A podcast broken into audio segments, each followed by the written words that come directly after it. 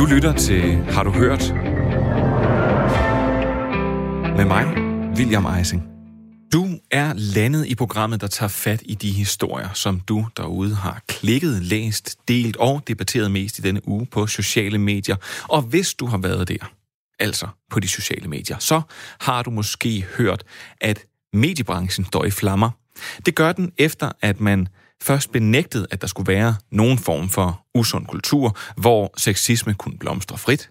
Det, var, øh, det kan være, at alle mediebosserne var overbevist om, at der var tale om komplimenter, når der blev sagt, dine bryster ser godt nok dejlige ud i de sko, eller hvis du ikke sutter min pik lige nu, så motherfucking ødelægger jeg din karriere. Om ikke andet, ja, så viser det sig nu, at kulturen har været så usund, at flere nyhedsredaktioner har mindet mere om en svingerklub end en arbejdsplads i omgangstonen. Det hele er nu så alvorligt, at udenrigsminister Jeppe Kofod ikke kan klare, at der vælter flere detaljer frem om, hvordan den 15-årige pige græd, om hvordan hun havde været i skolepraktik, undskyld, folkeskolepraktik måneder for inden hos socialkammeraterne, og hvordan tingene måtte glattes ud med pigens forældre efter sex med Jeppe til en slags ungdomsarrangement. Så Jeppe Kofod tonede frem på skærmen hos både DR og TV2 i sidste uge og sagde...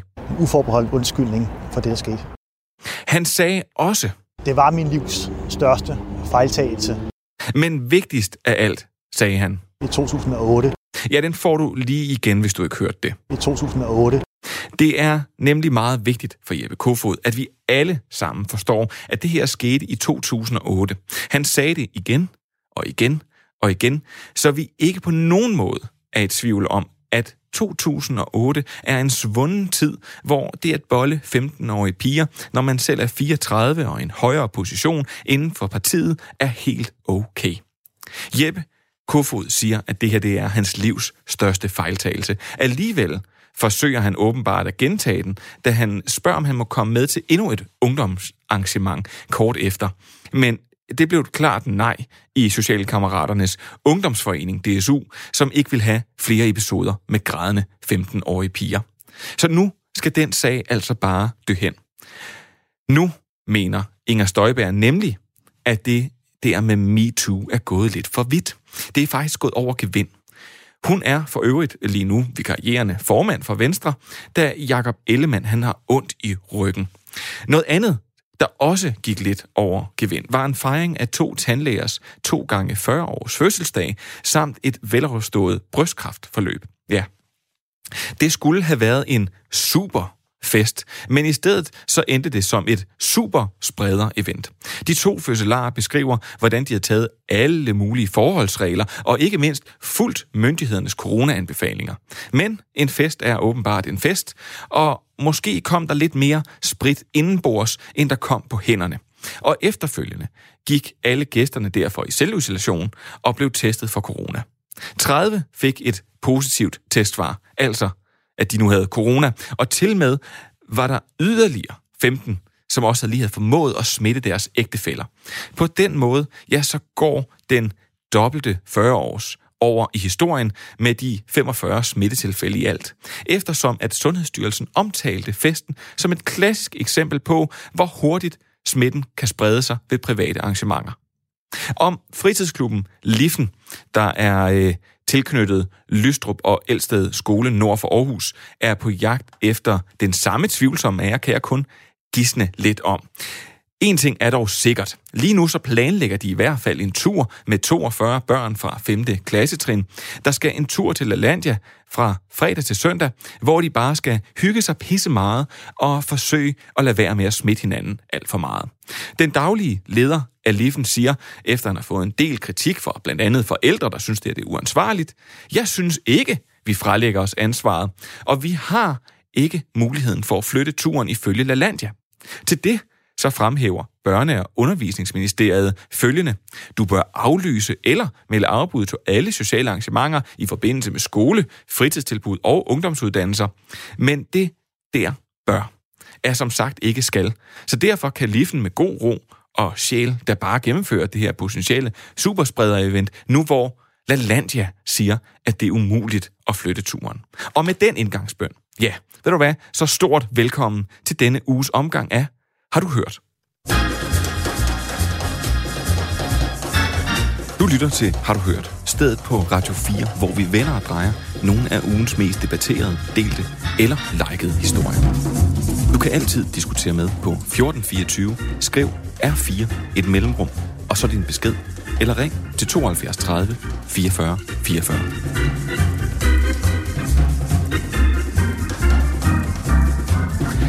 På denne torsdag skal vi både snakke om Søren for Strib, kendisbabyer og selvfølgelig det, der fylder mest i medierne for tiden, nemlig sexisme. Og det er der, vi starter i dag. Igen, så tænker du måske derude. Og ja, for siden Sofie Linde stod på scenen til Comedy Gala og sagde, Hvis du ikke går med ud og sutter min pæk, så fucking ødelægger jeg din karriere. har medierne været fulde af historier om netop dette. Debatten er vokset, og de mange års, det taler vi ikke om, eller øh, tag det klap i røven som en komplimentsnut, kan ikke længere tiges ihjel. Men nu tager debatten en ny drejning. Mandag skrev vikarierende formand i Venstre, Inger Støjberg, et opslag på Facebook, hvor den første linje lyder således. Ærligt talt, jeg synes, det er ved at gå over gevind med alt den MeToo og sexisme-snak. Opslaget har fået 25.000 likes og 4.000 kommentarer. Samtidig har det har stort set alle medier øh, brug, øh, har, stort set har det her samtidig været alle mediers mest debatterede opslag. Dykker man ned i kommentarerne, er det både for og imod blandt Facebooks brugere. Susi skriver, nu er det også nødvendigt at forstå, hvad magtbalance og magtmisbrug betyder, og det ved vi godt lige ikke er din stærke side, Inger. Så er der til gengæld en anderledes opbakning for Henrik, der skriver, dejlig opslag, du er en af de få politikere på borgen med fingeren i jorden og fornuften i behold. Tak for det. Og så ser du til med brandgodt ud. Og så får Inger Støjberg lige en blinkende smiley med fra Henrik, der så smukt illustrerer, at han virkelig ikke har fattet, hvad det hele handler om. Prøv at høre. Jeg har et spørgsmål til dig derude. Har sexisme-debatten taget overhånd? Skriv til 1424. Start din besked med et R4 og et mellemrum, og så din besked. Og en af dem, der synes, at Inger Støjberg har fat i noget med det her opslag, det er dig, Liselotte Blikst, ligestillingsordfører for Dansk Folkeparti. Velkommen til. Ja, jeg vil lige ret. Jeg er ikke ligestillingsordfører, men jeg er medlem af ligestillingsudvalget. Ved du hvad, så er der simpelthen en fejl her i uh, min notits. Ja, det ved jeg godt. Liselotte Jamen, jeg er fuldstændig enig i. Jeg synes, at øh, jeg synes, det var rigtig godt, da Sofie Linde gik op. Jeg synes både, det var alvorligt, det var en humoristisk sagt, og det var et bevis på, at kvinder kan klare sig uden at øh, øh, skal gå med på sådan en kompromis, som er forstillet af en chef. Og det synes jeg bare var korrekt at gå ud med. Og øh, det er der, jeg støtter, øh, at man skal selvfølgelig ikke chikaneres eller Men... Men- på den måde øh, have op overgreb på grund af sex. men så lad mig spørge dig, hvorfor har det Men- taget overhånd? Yes.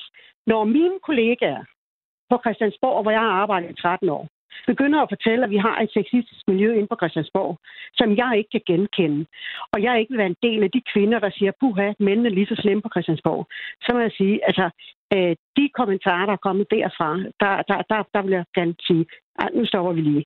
Det handler om, hvordan der bliver kigget på en, kommentarer, der bliver sagt, og så videre. Det blander man i en debat om nogen, der er blevet chikaneret eller haft overgreb. Ja, lad os, lad os skille tingene ad. Prøv, Liselotte øh, Blikst.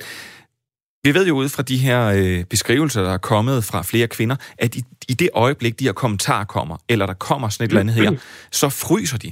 Øh, de, bliver, øh, de bliver paffe, de bliver mundlamme, og de kan dermed ikke, altså de kan ikke sige fra i, i det her øjeblik her. Det er vel en overgrebslignende situation, er det ikke? Men spørgsmålet er, hvor grænsen går. Øh, skal vi tage udgangspunkt i den laveste fællesnævner, altså kvinder, der ikke kan øh, øh, tåle øh, et ord, der er sagt faktisk som en kompliment? Øh, eller skal vi sige, jamen så må vi måske ruste os bedre. Vi er efterhånden ved at få et samfund, hvor man hele tiden skal passe på, hvad man siger, hvad man gør, hvad man... Jamen, altså, øh, det bliver sværere og sværere at begive sig ud i, øh, i samfundet med, med klare holdninger og meninger, uden at man faktisk skal høvles ned. Altså, øh, om nogen har vi da prøvet det, øh, når man har været medlem af mit parti, øh, så har vi da skulle lægge ryg til alt muligt, både fra jer som journalister, øh, på øh, Twitter, hvor der sidder et hav af venstreorienterede, som er de første til at klage over, når der finder et overgreb sted. Mens vi andre, vi har bare skulle tage det. Så, så, så jeg synes, stop nu lige lidt op, altså. Okay, jeg vil gerne lige, øh, lige spørge øh, til lytterne, der sidder derude, om de synes, at sexisme-debatten har taget overhånd. De kan skrive ind til programmet på 1424. De starter deres besked med et R4, et mellemrum, og så deres besked. Lise Lotte Blikst, jeg vil gerne, ja. øh, jeg vil gerne finde ud af, øh, hvornår du synes, det så tager overhånd. Altså, hvornår det I går fra nogle harmløse kommentarer til at blive sexisme. Så jeg har sådan stillet et tankeeksperiment op, hvor jeg siger, lad os sige, at vi to vi arbejder sammen. Og mm. du møder på arbejde, og jeg siger til dig, wow, det er da godt nok en pæn kjole, du har på i dag. Er det okay? Ja, det er fuldstændig okay. Hvad hvis jeg så... Øh, jeg når ikke lige at fange dig på gangen, men jeg skriver en mail til dig, som lyder, hold kæft, en lækker røv, du har i de bukser, Liselot. Er det okay? Ja, det er fint. Det er fint med dig? Det er ikke noget nedladende eller mm, et overgreb, eller at du, hvis du var min chef, der sagde, du har fandme en god røv i de bukser, hvad, skal vi ikke øh, ses til en drink i aften? Så begynder det at ligne noget øh, øh, chefrolle, hvor man øh, måske lige skal holde sig lidt væk fra de kvindelige ansatte. Men lad os sige, at vi er øh, kollegaer. Jeg kunne være kommunikationsansat ja, ja. i... Så, siger, det er fint. Okay, så hvad vil, man kan sige, så er vi er stadigvæk på fint. Hvad hvis jeg så mm-hmm. sender en sms klokken 1 om øh, klokken 1 lørdag nat, hvor jeg skriver, jeg tænker på dig, og det korte skørt, du havde på i går. Nærmer vi os så noget, hvor du tænker, det er for meget? Nej, Altså, det er ikke for meget. Der vil jeg skrive, ved du hvad, de tanker kan du nok bare pakke ned. Altså, det er... Altså, for nogle mennesker er det en, en, en start på en flirt, øh, noget andet. Der sidder en, øh, en mand, eller du sidder hjemme, og puh, her har ikke lige tur at sige til kollegaen, at du brænder sgu lidt på hende. Øh, og så sidder der og får lidt rødvin lørdag aften, og så tænker jeg, sender sgu lige en sms. Altså, det har, det har jeg da prøvet før. Altså, det er der ikke noget, der gør, at, at jeg så siger, at det er sexisme. Okay, jamen så har jeg et sidste eksempel her.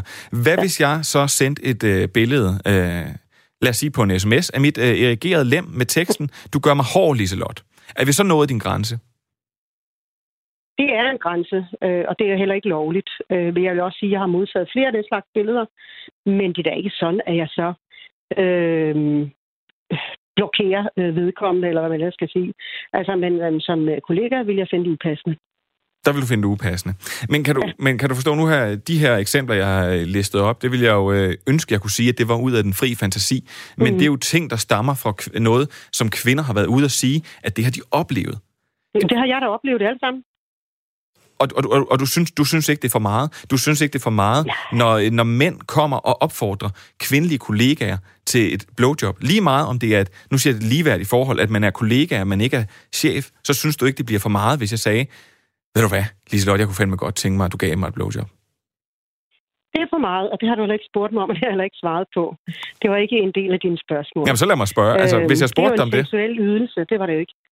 Jamen, det vil jeg ikke bryde mig om, og det vil jeg, men jeg vil give dig svar på tiltalen.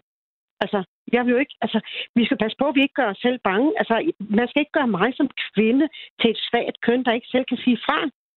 Jeg tror ikke... Altså, jeg, jeg har prøvet at være ude. Altså, nu færdes jeg måske også i nogle miljø blandt uh, motorcykelgutter og så videre, og jeg har det faktisk bedre sammen med mænd end med kvinder, øh, fordi det måske er nemmere at tale med mænd, fordi det er lige ude af posen, og det kan jeg bedst lide. Men jeg har da prøvet en gang, hvor der var en, der lige skulle måle, hvad størrelse bryster man havde. Men, men der gjorde jeg bare det. Jeg hævde armen op nedefra, op i skridtet på manden og sagde, så må jeg mærke efter os. Altså, jeg er gammel taxichauffør og har kørt med fulde mænd i mange år, og det er altså mange år siden, og der var det præcis det samme. Altså. Men Liselotte Blix, det er jo ikke alt, det, altså, nu vil sige, det er jo, der var jo lige uh, dobbelt op på sexisme, skulle jeg sige, men det er jo ikke alle, der kan være lige så hårdføre som dig. Der, som jeg, så vil jeg gerne vende tilbage til det her, hvor jeg siger, der er jo flere kvinder, der siger, at i det her øjeblik, altså bare ved tilnærmelser, øh, eller ja, hvad der skulle, øh, skulle sige, hvad der sker, så oplever at de, de fryser, de, de bliver mundlamme. De, de kan ikke få ordene ud. De kan ikke øh, gøre, som du kan. Det er da fantastisk, hvis det var sådan, at man kunne få svar på tiltale. At når der er nogen, der sendte et, øh, et billede af deres pik til nogen, så kan man sige, ved du hvad, prøv du at sende den til en anden, eller pakke den helt væk. Eller når der er en, der prøver at måle, hvor store dine bryster er, at du så bare kan flå øh, hånden op i skridtet på ham, så han kan mærke, hvordan det er. Det er jo helt fantastisk. Men det er jo ikke alle kvinder, der kan det.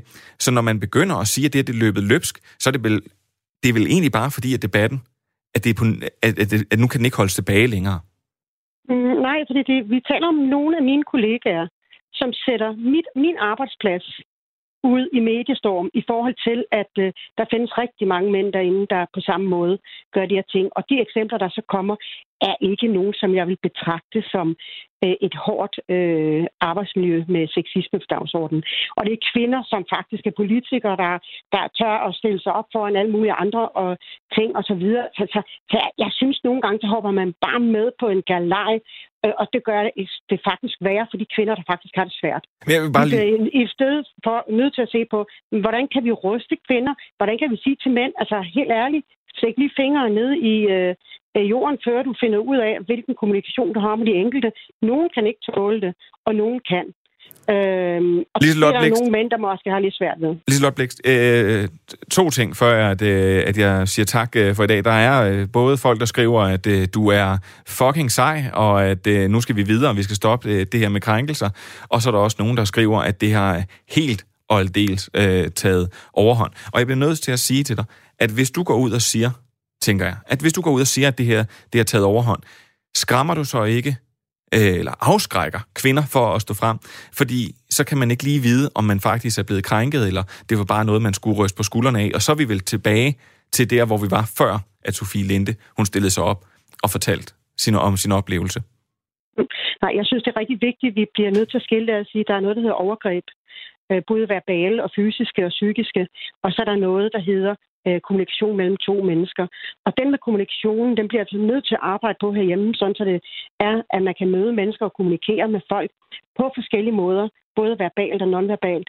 Øh, fordi efterhånden er vi nået dertil, at der er rigtig mange, der ikke ved, hvordan man kommunikerer sammen.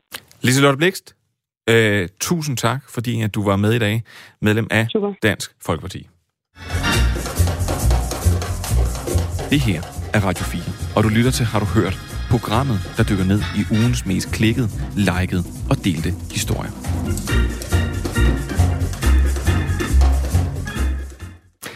Har sexisme-debatten taget overhånd? Skriv til 1424, start din besked med et R4 og et mellemrum, og så din besked.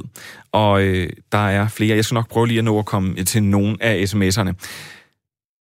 Jeg vil bare lige sige, at det er langt fra alle, der er enige med Inger Støjberg og Liselotte Blikst, når vi snakker om, at sexisme-debatten har taget overhånd. 22 øh, venstrefolk er nemlig kommet med et modsvar på Støjbergs Facebook-opslag. Et åbent brev, et brev, der kom i Berlingske, og som har fået over 500 kommentarer.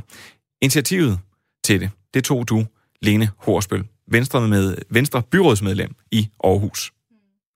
Du skal snakke ind i mikro, lidt tættere på mikrofonen. Jeg kommer lidt tættere på. Ja, ja det gjorde jeg. Velkommen til. Prøv at, nu har du lige hørt Liselotte Blikst, øh, som mener, at debatten den har taget overhånd. Så kan jeg jo passende spørge dig, hvorfor har den ikke det?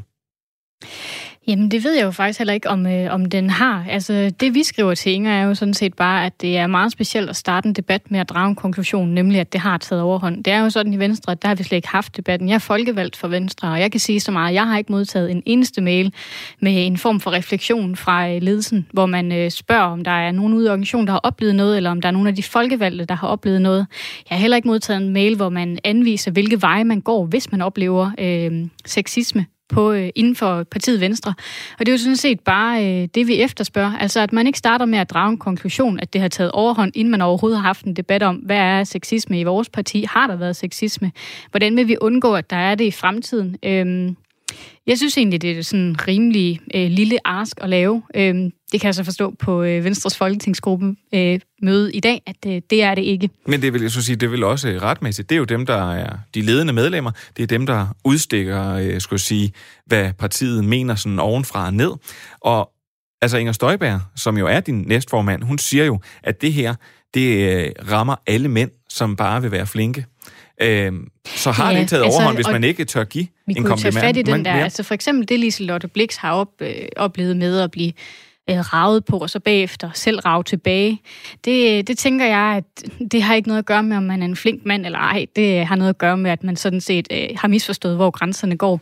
Og det er jo sådan set bare den debat, vi efterspørger. Lad os prøve at få sat nogle grænser øh, i Venstre for, hvad vi gerne vil finde os i. Øh, hvad vi synes, der er acceptabelt, og hvad der er uacceptabelt. Sådan så, at kvinder i partiet ikke er i tvivl om, hvor man går hen, og hvornår man går et sted hen, øh, hvis man oplever sig krænket. Øh, nu, nu, nu siger du, øh, ja, for, øh, for at opstille nogle regler for sådan... Jeg, jeg vil egentlig gerne prøve at spørge dig, for jeg spurgte jo også Lise Lot øh, Blikst, hvor hendes grænse går. Så vil jeg gerne spørge, hvornår vil du kalde noget for sexisme? Jamen, jeg synes ikke, det er min opgave at sidde og opsætte øh, arbitrære grænser for, hvornår noget er sexisme, fordi min grænse, den er anderledes end andres er. Øhm, jeg tror bare, det er vigtigt, øh, at man tager et ansvar som et af de største partier i Danmark. Øh, det er jo sådan set det, vi forventer af arbejdspladserne rundt om i Danmark, og som vi også kan se, der er ved at ske, at øh, de større arbejdspladser selvfølgelig har en øh, politik for det her, tager stilling til det og tager en åben og fordomsfri debat. Det er det, vi efterspørger hos Venstre, øh, og det er så det, jeg kan forstå, at øh, der er... Øh, ja, og gå over grænsen. Ja, for der er faktisk også en lytter her, der skriver, at... Øh han skriver, hej Radio 4, ligesom øh, DR, Mærsk, øh, DF, øh, JP med flere, så vil han gerne melde sig ind i det korrekte kor. Han vil gerne opfordre alle, der mener til, at de har været udsat for sexisme. Øh, så godt nok til at sige det til mig. Han siger, at han hedder Paul By, han så kom jeg med i klubben. Jeg må næsten fornemme ironien, og det er jo måske netop det, at, at, at nu begynder det at... Altså, kan, kan det blive for skingert, sådan en debat her? Ja, det kan det, men jeg skal også fortælle dig, hvem det er, der gør den skinger. Jeg tænker sådan set, at det er Liselotte Brix, og jeg tænker også, at det Blikst, og jeg tænker også, det er Inger Støjberg. Øh, for at være helt ærlig, altså, øh, de er jo blevet spurgt, kan I ikke prøve at komme med nogle eksempler på, hvornår det her tager overhånd? Det er Inger Støjberg blevet blandt, blandt andet blevet spurgt om af detektor. Og så vidt jeg kunne forstå hendes pressemedarbejder, øh, så havde hun fundet frem til to eksempler. Når jeg tænker på, hvor mange eksempler der er på det modsatte, altså sexisme, blandt andet de kvinder, der er stået frem i mediebranchen, så tænker jeg, at det er et fortal, som kommer med de her eksempler, som Inger og Lislot kalder ekstreme. Øh, jeg synes jo, det er de andre eksempler, der er ekstreme. Jeg synes, det er dem, vi skal tage hånd om, i stedet for at bruge så meget konsten, eller krudt på at koncentrere os om de der ganske få eksempler, som de så mener, der er, øh, der er for lidt sexisme i. Lene Horsbøl, øh, jeg vil gerne spørge dig. har du selv oplevet sexisme, eller måske ligefrem krænkende oplevelser på dit job? Ja, det har jeg som byrådsmedlem, og, øh, og det kan jeg også høre, at Lislot har.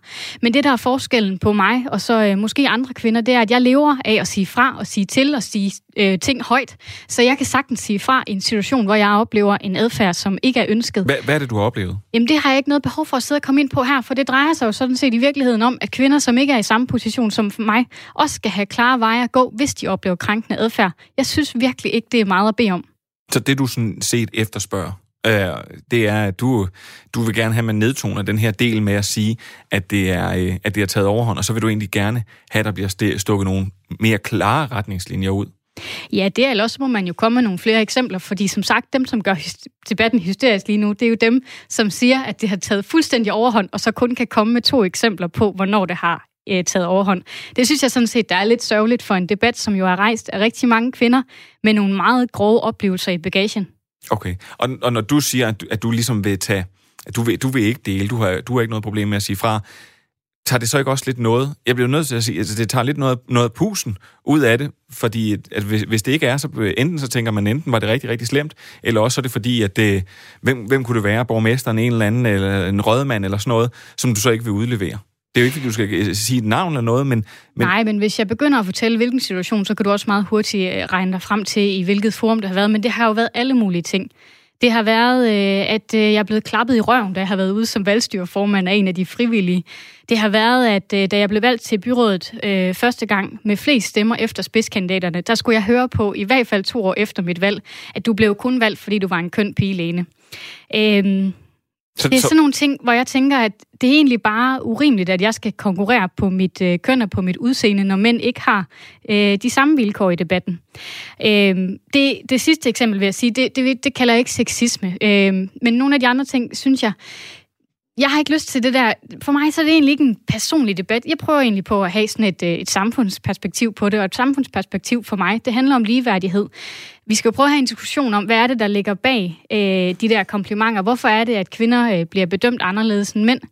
Øh, så, så, så, så bare for at forstå, at det er egentlig bare det, det er, at det er ikke noget problem, at jeg giver dig en kompliment og siger, ved du hvad, det er en fin sweater, eller, øh, eller et eller andet andet. Det er først et problem, når det bliver overskrevet, så det er ikke det, er ikke det du er ude at tale Slet ikke. Altså, og det er jo også det, vi har jo skrevet sådan set et meget stille og roligt åbent brev. Jeg sidder også helt stille og roligt og forklarer det nu. Øh, jeg synes, du, øh, du kunne få Lise Lot lidt længere med ind på den der, øh, og jeg synes jo sådan set, hun havde meget svært ved at definere, hvad det var, der skulle være grænsen. Øh, jeg synes, det blev lidt mumlende, og igen så er jeg nødt til at sige, at jeg synes faktisk også, det blev en anelse... Øh, skingert hendes tilgang til debatten. Forstået på den måde, at øh, selvfølgelig skal vi kunne give hinanden komplimenter, men er det ikke at mudre debatten, når vi kommer helt derud og sige, at øh, hvis du bliver ravet på, så skal du selvfølgelig bare give det modsvar og rave tilbage. Det synes jeg, der er sørgeligt, hvis vi øh, som samfund beslutter os for, at det er den måde, vi synes, kvinder skal reagere, når de bliver udsat for sexisme. Lene Horsbøl, Venstre byrådsmedlem i Aarhus. Tusind tak, fordi du vil være med her i dag. Det var slet. Det her er Radio 4, og du lytter til Har du hørt?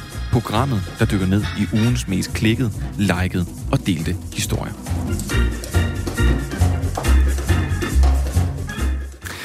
Hvor er det helt fantastisk flot kørt, skriver DR Sporten, og får 2.000 likes med på vejen. Hvor er det stort, skriver TV2 Sport i rene versaler, og får 6.000 likes. Og den her, øh, den kan de også lige køre på TV2's Facebook, hvor de skriver, hele Danmarks Søren Krav Andersen har gjort det igen. Han vinder 19. etape i Tour de France, små 5.000 likes og et hav af lykønsninger. Inge Merete skriver, stor tillykke, du, der var sgu diamanter i benene i dag. Mens en anden bror, øh, som faktisk er navnebror med Søren Krav Andersen, ja, han hedder også Søren, han skriver konge. Og elsker Søren Kravs tursejr. For anden uge i træk er historien på top af de sociale medier, og når det kommer i hvert fald til kliks og likes, og hvad der ellers tæller i cyberspace.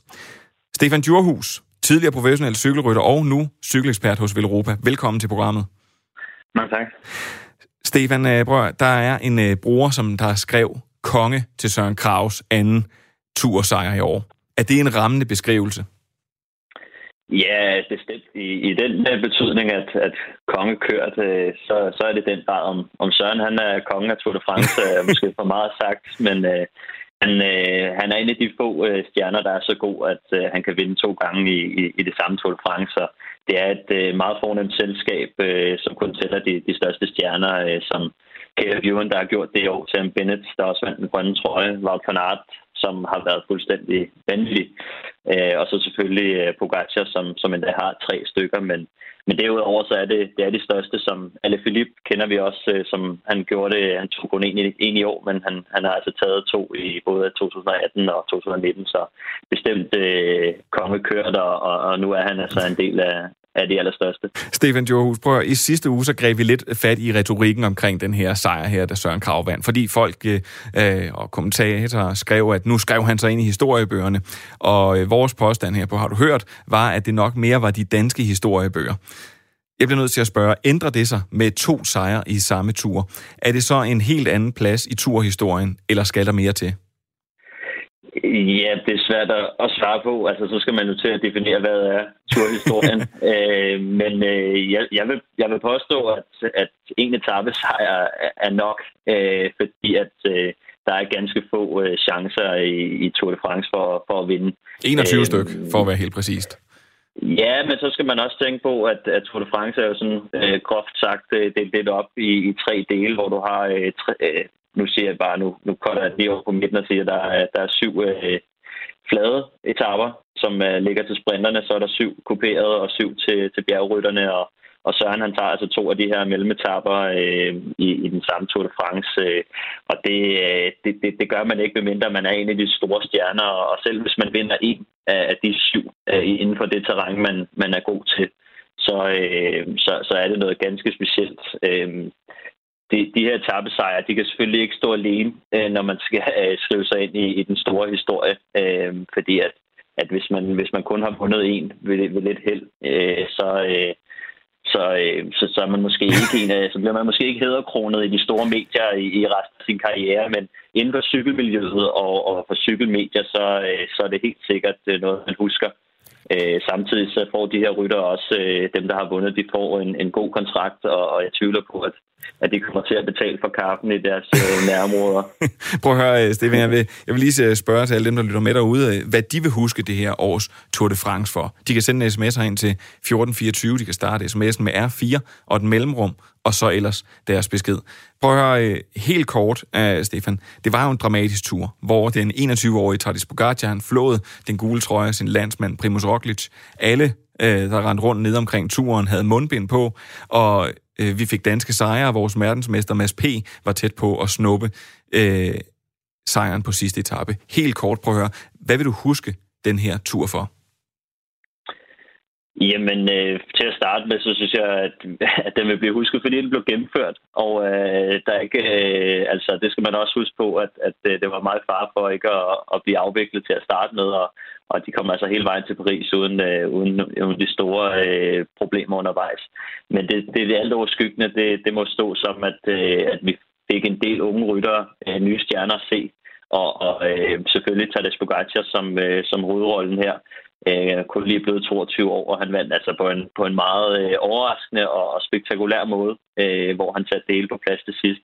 Han er den yngste vinder øh, siden 1904, og han er øh, den første, øh, der har vundet i sin debut, siden øh, Laurent Fignon gjorde det i, i 83.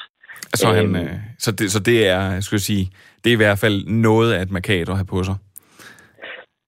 Især, ja, ja, bestemt. Må, må jeg så sige, prøv at høre, fordi knap nok, så nu sagde du, at, at turen den blev øh, kørt færdig, og knap nok, så var turen jo kommet til, øh, til hvad hedder det, til Paris, før at øh, man så også kunne begynde at læse om nogle øh, dopingundersøgelser. Øh, mm. kan, du, kan du ikke prøve at fortælle mig lidt om den her sag, for jeg synes ikke rigtig, at jeg har set den omtale sådan vildt meget på, skal vi sige, de mere gængse medier. Nej, det skyldes nok også, at, at vi ikke helt er blevet kloge nok på, hvad der egentlig er foregået. Øh, den, den var lidt under radaren, fordi at midt under Tour de France, øh, der, øh, der blev hvad hedder det, Naru Quintana, som er en, en stor person i, i Tour de France-sammenhæng, hans hotelværelse blev renset, fordi at der havde været mistanke om, om snyd Øh, og øh, de franske medier, de mener at vide, at øh, det, det, det er et stof, som hedder salin, som der er blevet fundet, som, som egentlig har været brugt til at nedbringe hematokritværdien, øh, så frem at den har været kunstigt forhøjet. Og det er jo noget, som, som vi, har, vi har hørt om før. Øh, Quintana og hans øh, slæng her, de, øh, det er jo hans, det, det er også øh, hans, øh, hans bror holdkammerat og, og en af hans andre holdkammerater, der hedder Vina Anacona. Øh, de mener, at øh, der ikke er noget om sagen selvfølgelig. Øh, de siger, at det er nogle vitaminer, som, som muligvis er, er ukendt for, øh, for CADF, som er dem, der tester. Øh, det, der er bemærkelsesværdigt ved den her, det er, at en ting er, at vi ikke ved øh, de fulde detaljer endnu, og derfor er det måske lidt svært at, at, at, at få, øh, få sagt nok om. Øh, men det, der er bemærkelsesværdigt her, det er, at øh, holdchefen for Arkea Samsik, som er deres hold, har taget lidt afstand øh, til Quintana, og det han kalder Quintana og hans slæng. øh, så det synes jeg er sådan lidt bemærkelsesværdigt, at, at holdchefen er ude at tage afstand øh, til dem allerede. Fortæl mig lige, Stefan, fordi prøv at, det er, øh, nu kan jeg lige stå og kigge mig her frem til, at Nairo Quintana, prøv, han bliver nummer 17 i turen, en time og tre minutter efter vinderen, og det må jo nok sige at være en evighed i cykelsport. Er det ikke mere relevant at øh, undersøge af for eksempel Sense Pogacar eller Primoz Roglic, nogle af dem, der kører allerstærkest, og ikke ham, der kører 17. hurtigst. Hvor, hvorfor er det den ene og ikke den anden? Ja, der er en ret stor forskel, øh, fordi at øh, du kan være sikker på, at, at Pogacar han også har været testet en del gange. Det er en normal procedure, at man tester de, de bedste etapevinder top 3, og, og man, til, man tester også tilfældige og, og, og på baggrund af, af, af mistanke. Men det her det er, en, det er en meget anderledes sag, hvor at øh, man har øh, sparket døren ind på hotelværelset, øh, der hvor han bor, og, og gennemrådet han sag. det er en rensagning med andre ord. Øh, det ligger ikke inden for normal procedure, når man tester folk. Øh, når, når antidoping øh, kommer ud og, og banker på døren, så, øh, så kan de altså ikke få lov at sparke døren ind, øh, selvom de måske gerne ville.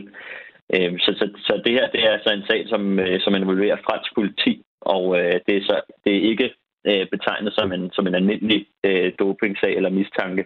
Det, det har nok noget mere at gøre med, øh, med mistanke om forbudte stoffer, altså ikke kun øh, omkring øh, doping og snyd. Okay, ved du hvad, Stefan øh, Johuse, på tidligere professionel cykelrytter og nu cykelekspert hos Europa. Tak fordi, at du øh, vil kaste lidt lys over øh, Søren Kravs sejr, og ikke også øh, mindst om nogle af, øh, lad os kalde det efterspillet her for turen. Selv tak. Det her er Radio 4, og du lytter til Har du hørt? Programmet, der dykker ned i ugens mest klikket, liket og delte historier.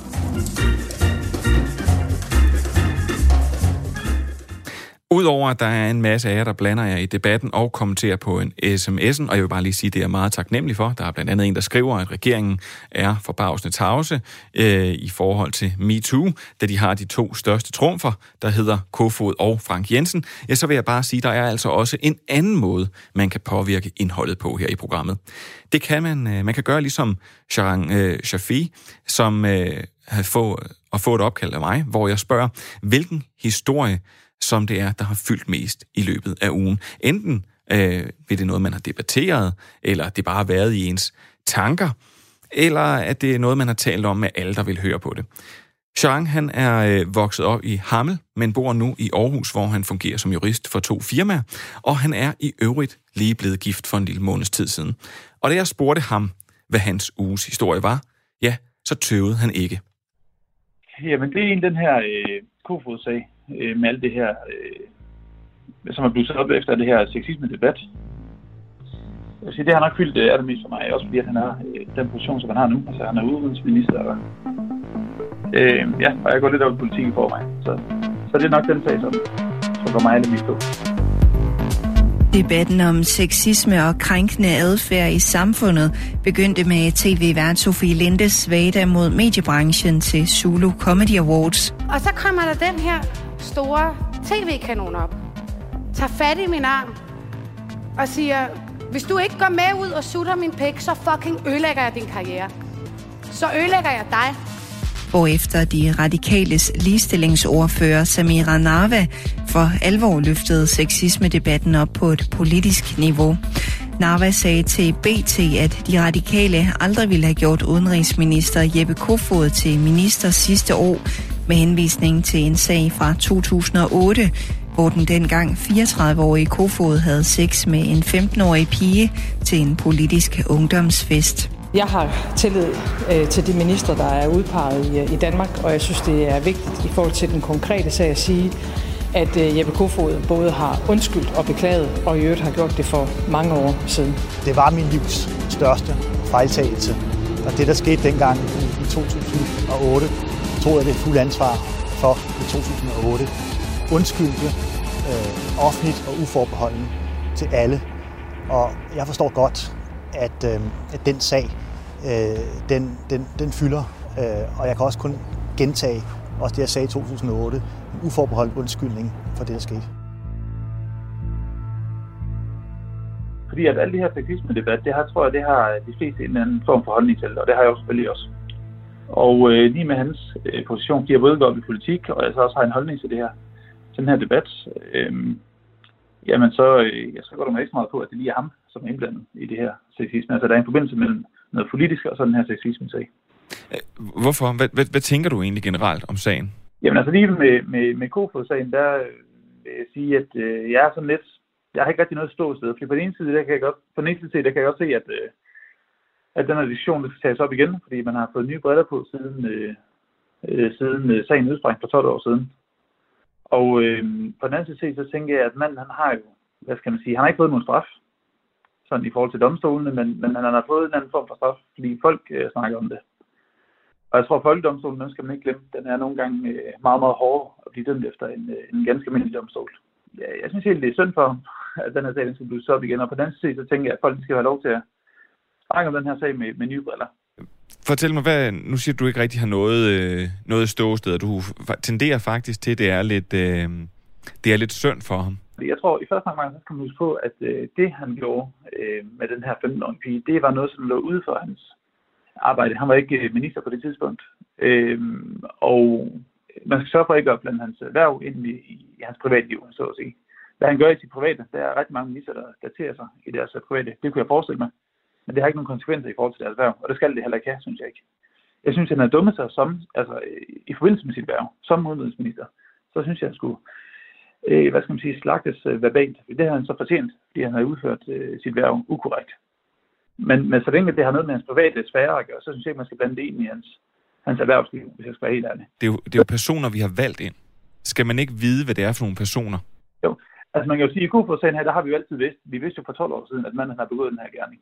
Øh, så at man så vælger efterfølgende at stemme på ham, jamen det har han jo gjort sig fortjent til, kan man sige. Så er han jo, hvad skal man sige, stort set kommet over øh, den her folkelige negative omtale. Fordi han har fået stemmer nok ind til at blive minister åbenbart.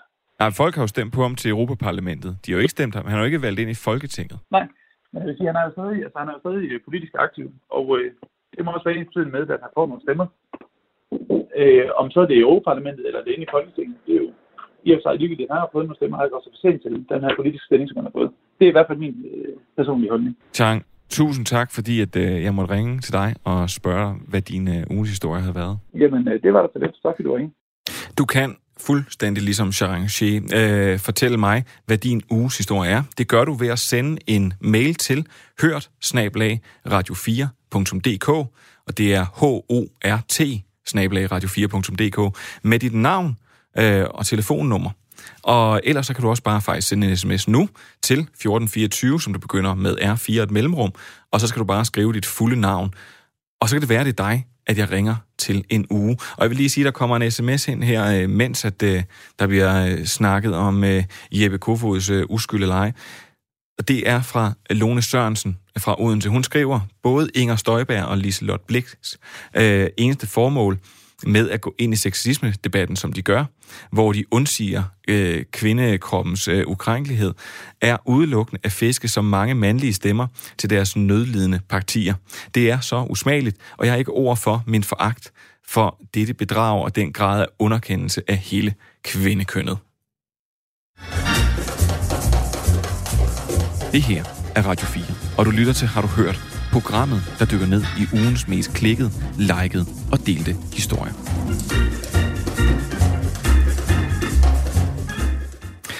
Og så tror jeg faktisk lige, at vi skal have den her til at slutte på. Cause we having a baby, baby, baby, oh, baby, baby, baby,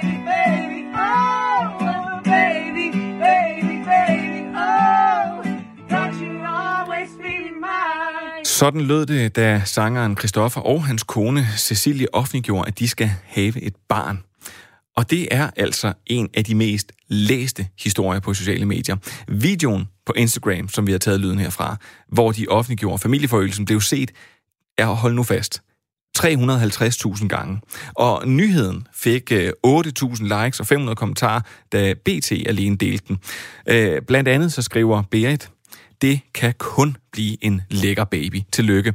Og Anne-Marie, hun følger trop. Hun skriver, tillykke med den smukkeste far, kan det kun blive den sødeste lille pige med krøller. Og så slutter hun af med en hjerte-emoji. Og nu har jeg fået besøg i studiet af en vaskeægte Christoffer superfan og indehaver af fansiden Christagram på Instagram. Og det er dig, Anne Tækker. Velkommen ja, til. Tak. Prøv at høre her. Du må forstå, at jeg forstår faktisk øh, slet ikke, hvor stor den her nyhed er. Så, så jeg bliver nødt til at spørge dig, som sådan en uh, trofast øh, Christoffer-følger.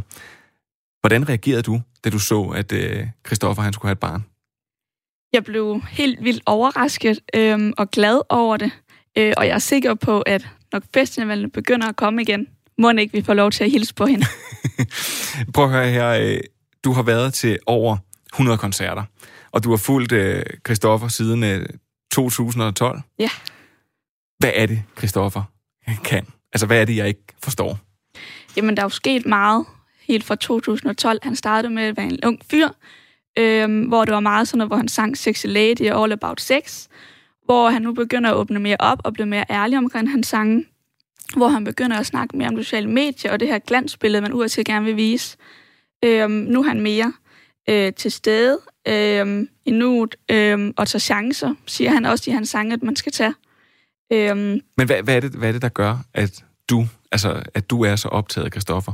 Det er helt klart, at øh, han altid er så imødekommende, øh, og han altid er klar til at tage et billede eller en snak efter en koncert. Og så spørger han også rigtig meget ind. Han spørger for eksempel, om vi kan lide koncerten, eller hvad for en sang for hans album, vi synes er bedst. Ja, og måske, det er jo nogle gange, man, når folk øh, de gør sådan nogle ting. Altså, kan, du, kan du mærke, er han interesseret i sine fans, synes du? Det er han, helt sikkert. Prøv, jeg, jeg kan ikke undgå, øh, undgå at sige sådan, er der, lidt, er der lidt skov i glæden i forhold til, at de nu venter et barn? Altså, vil du i, en, uh, i den helt perfekte her i verden hellere ønske dig, at det var dig og Christoffer, der skulle være forældre nu til en lille pige? Nej, Hvorfor ikke? slet ikke. Sådan tænker jeg slet ikke. Øhm, han er idol, øh, og ja, han er da flot at kigge på, men det er der også mange andre kunstnere, der er. Jeg er ikke fan på grund af hans udseende. Jeg er fan på grund af hans sangtekster og hans stemme og hans personlighed. Ja, og det, og det er jo netop lige det, jeg skulle til at sige, fordi at, øh, man kan jo ikke benægte, det kan jeg jo selv ikke jeg, at han er jo en ekstremt flot mand. Øh, men du siger, at det er hans musik, du er Ja. fan af. Og det tænker jeg også, at det må, jo, det må være en blanding af lidt af, af alle dem her, der, øh, der skriver og kommenterer og ser videoen. Hvad er det, der er så godt ved hans musik? Det er hans sange, at man kan relatere til den. For eksempel Irony. Han åbner meget op om det og er meget mere ærlig omkring hans sange. Øh, og det er noget, man selv kan bruge i sin hverdag også. Hvordan kan man bruge det i sin hverdag? Om at det, man for eksempel ser på de sociale medier, det er ikke bare sådan, som det er. De har taget 100 billeder, inden det blev helt perfekt, og de har lige redigeret det, til man lige blev helt perfekt. Jeg vil jo så, så vil jeg jo rose dig i den forbindelse, da du kom herind, så spurgte du, om vi skulle tage et billede. Der, der er jo kun blevet taget et billede, skulle jeg til at sige, og også to. øhm, så, så, så det er jo, man kan sige, det du i hvert fald lyttet til, det budskab. Prøv at høre, du er jo en superfan. Det må jeg godt kalde dig, må jeg ikke? Jo. Okay. Prøv at høre, så jeg går ud fra, at øh, der er også, øh, der er Kristoffer, I også har mødt hinanden et par gange. Ja, det har vi. Mange gange? Ja. Hvor mange gange? Jeg har været til over 130 koncerter, og jeg har nok mødt ham cirka halvdelen af de gange. Han, kan genkende dig, kan han Jo, ikke? kan mit navn og mit efternavn. Åh, oh, ja. Nå, prøv at høre, så bliver jeg nødt til at spørge. Hvad er, i alle de her møder med Kristoffer, Ja. hvad har gjort det største indtryk på dig? Hvad er det, du husker bedst, eller Det må helt sikkert være for nogle år tilbage, hvor jeg siger inden den her koncert, så siger jeg to uger inden til ham, hvor jeg siger, næste gang vi ses, så ses vi til min 100 koncert. Øhm, og så på dagen poster jeg et billede af mig, der har en t-shirt på, hvor der står 100 live-koncerter. Poster det på min fanside på Insta.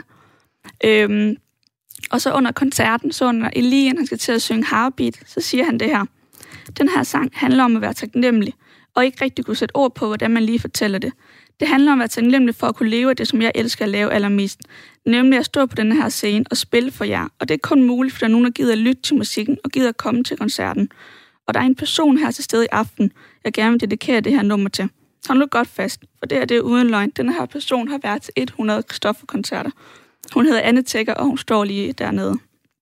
Jeg blev simpelthen så rørt og overvældet, at jeg simpelthen begyndte at græde. Øhm, Ja, undskyld, Det- jeg griner, nej, men det er, ikke- men det det, det, det, det, jo et kæmpe øjeblik. Ja, jeg havde, jeg havde virkelig ikke set den komme. Øhm, og så kommer han hen og giver mig en krammer. Øhm, og man kan også sige, at den her dag, den er meget større og mere betydningsfuld end alle de andre koncerter, jeg har haft.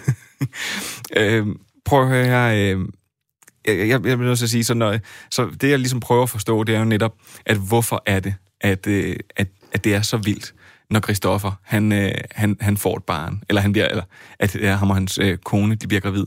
Det er jo en af de helt store ting, man oplever i livet. Så det er jo også stort for os fans, fordi vi kommer til at følge hende hele livet.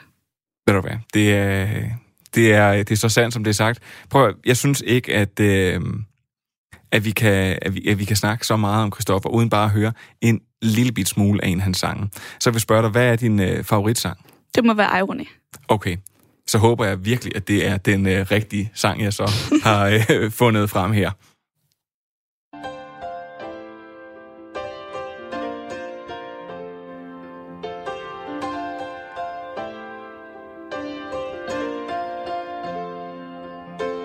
I'm still smoking cause I read somewhere if I quit before I'm 26 I'll be fine so I'm lying to myself while I light another cigarette I'm addicted to my phone getting anxious every time that it's out of reach I lie awake screen right up in my face and I wonder why I can't sleep Oh can you see the irony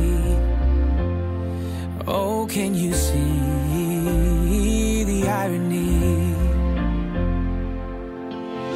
I saw these awful things in a documentary. Decided I would stop eating meat save the planet till I was like, damn it, I didn't even last a week. So pretty perfect on the surface, but the truth is, I don't wanna be that. Langsomt så øh, forsvinder øh, Christoffer øh, lidt i baggrunden. Prøv at Anne Tækker. Christoffer Superfan, det kalder jeg dig altså. Øh, og indehaveren af Christogram. Tusind tak, fordi du vil komme her og øh, fortælle om Christoffer, og hvorfor er simpelthen 350.000 visninger af den video der. Selv tak. Og prøv at det her, det var alt for, har du hørt, i denne omgang. Udsendelsen var øh, sat sammen af journalist øh, Magnus Bang, der også har siddet og svedt ude i regien under hele udsendelsen som producer. Alt er selvfølgelig sket under det kølige overblik af redaktør Camilla Højækkers. Mit navn, det er William Eising, og hvis du savner, har du hørt, kan du altid skrive en mail til hort radio 4, og ellers så må I bare have en velsignet torsdag.